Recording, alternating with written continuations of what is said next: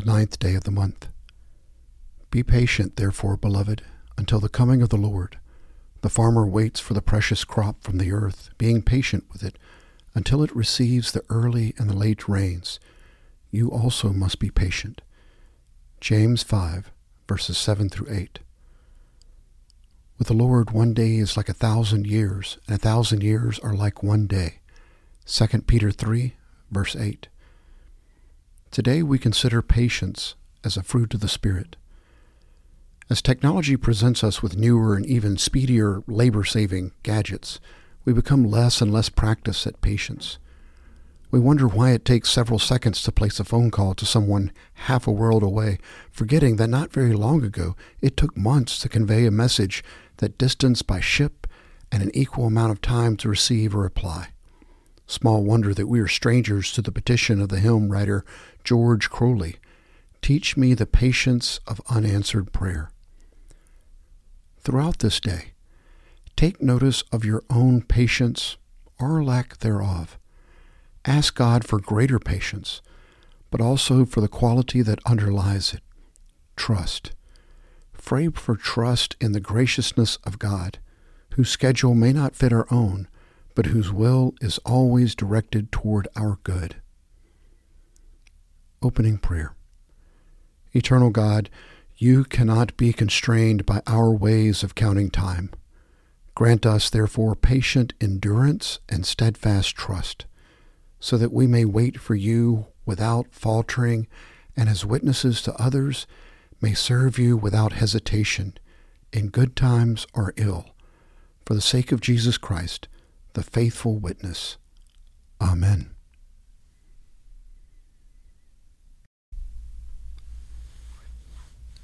Psalm 13 Long enough, God. You've ignored me long enough.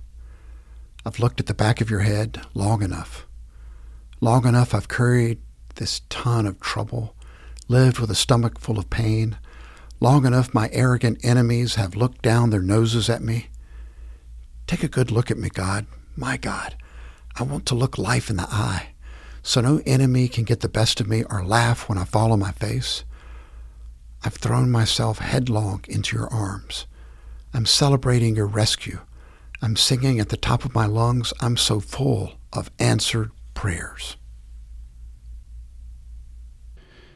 This is the sixth Sunday after Pentecost and the um, lectionary year A in the Revised Common Lectionary, beginning with Genesis in selected passages from chapter 24, verses 34 through 38. So he said, I am Abraham's servant. The Lord has greatly blessed my master, so that he has become rich, and he has given him flocks and herds, and silver and gold, and servants and maids, and camels and donkeys. Now Sarah, my master's wife, bore a son to my master in her old age, and he has given him all that he has. My master made me swear, saying, You shall not take a wife for my son from the daughters of the Canaanites, in whose land I live. But you shall go to my father's house and to my relatives, and take a wife for my son. And then from verses 42 through 49. So I came today to the spring and said, O Lord, the God of my master Abraham, if now you will make my journey on which I go successful, Behold, I am standing by the string, and may it be that the maiden who comes out to draw, and to whom I see, Please let me drink a little water from your jaw. And she will say to me, You drink, and I will draw for your camels also. Let her be the woman whom the Lord has appointed for my master. Before I had finished speaking in my heart, behold, Rebekah came out with her jar on her shoulder, and went down to the spring and drew. And I said to her, Please let me drink. She quickly lowered her jaw from her shoulder and said, Drink, and I will water your camels also. So I drank, and she watered the camels also. Then I asked her and said, Whose daughter are you? And she said, The daughter of Bethuel, Nahor's son, whom Milcah bore to him. And I put the ring on her nose, and the bracelets on her fingers, on her wrist. And I bowed low and worshipped the Lord and blessed the Lord, the God of my master Abraham, who had guided me in the right way to take the daughter of my master's kinsman for his son. So now, if you are going to deal kindly and truly with my master, tell me, and if not, let me know that I might turn to the right hand or the left. And then finally, verses 58 through 67. Then they called Rebekah and said to her, Will you go with this man? And she said, I will go. Thus they sent away their sister Rebekah and her nurse with Abraham's servant and his men. They blessed Rebekah and said to her, May you, our sister, become thousands of ten thousands. May your descendants possess the gates of those who hate them. Then Rebekah arose with her maids, and they mounted the camels and followed the men. So the servant took Rebekah and departed. Now Isaac had come from going to Beer Haloi Horoi, for he was living in the Negev.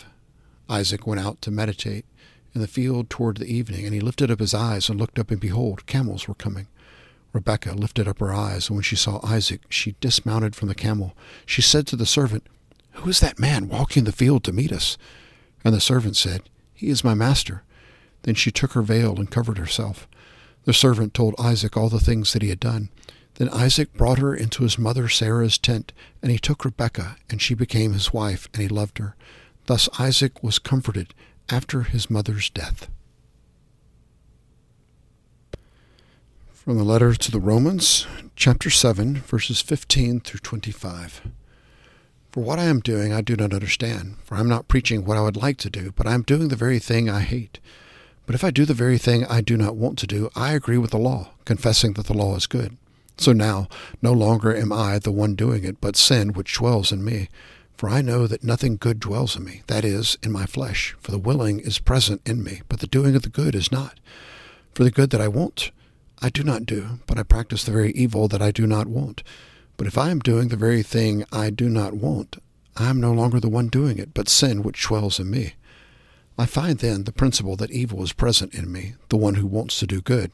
For I joyfully confer with the law of God in the inner man but I see a different law in the members of my body, waging war against the law of my mind and making me a prisoner of the law of sin which is in my members.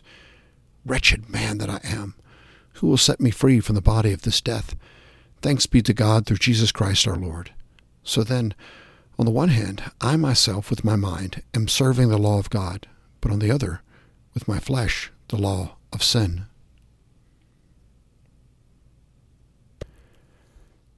From the Gospel according to Matthew, chapter 11, and selected verses, beginning with verses 16 through 19. But to what shall I compare this generation? It is like children sitting in the marketplaces who call out to the other children and say, We played the flute for you, and you did not dance. We sang a dirge, and you did not mourn. For John came neither eating nor drinking, and they say, He has a demon. The Son of Man came eating and drinking, and they say, Behold, a glutton man and a drunkard, a friend of tax collectors and sinners, yet wisdom is vindicated by her deeds. And then verses 25 through 30.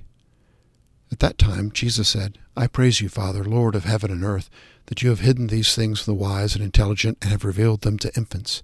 Yes, Father, for this way you was well pleasing in your sight, and all things have been handed over to me by my Father, and no one knows the Son except the Father nor does anyone know the Father except the Son, and anyone to whom the Son wills to reveal him. Come to me, all who are weary and heavy laden, and I will give you rest. Take my yoke upon you and learn from me, for I am gentle and humble in heart, and you will find rest for your souls. For my yoke is easy, and my burden is light. This is the word of God for the people of God. Thanks be to God.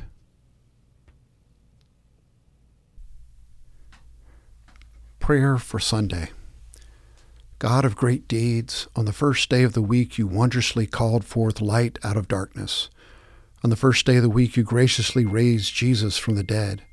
On the first day of the week you powerfully formed the church through the gift of your Holy Spirit. By this triple witness you testify to us concerning your covenant love. Grant that all who worship you this day may do so in spirit and in truth and present to you a living sacrifice of praise and thanksgiving through Christ our Savior. Amen. A prayer by Ruth Ritchie from the Methodist Handbook of Prayer for 2022. Let the pride of the powerful surrender to love. Let the prejudice of the privileged surrender to love. Let the dark corners of our hearts surrender to love. Let the cold of our uncaring ways surrender to love. Let the brokenness of our estrangement surrender to love. Let the blindness of our ignorance surrender to love. Let us surrender all to love, as we pray to the Holy One who encompasses all creation with love. Amen.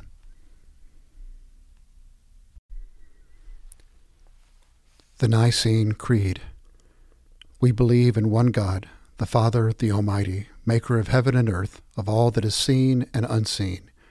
We believe in one Lord, Jesus Christ, the only Son of God, eternally begotten of the Father God from God, light from light, true God from true God, begotten, not made, of one being with the Father, through him all things were made. For us and for our salvation he came down from heaven, was incarnate of the Holy Spirit and the Virgin Mary, and became truly human.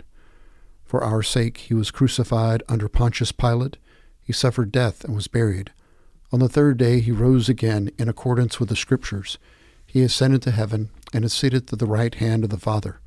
He will come again in glory to judge the living and the dead, and his kingdom will have no end.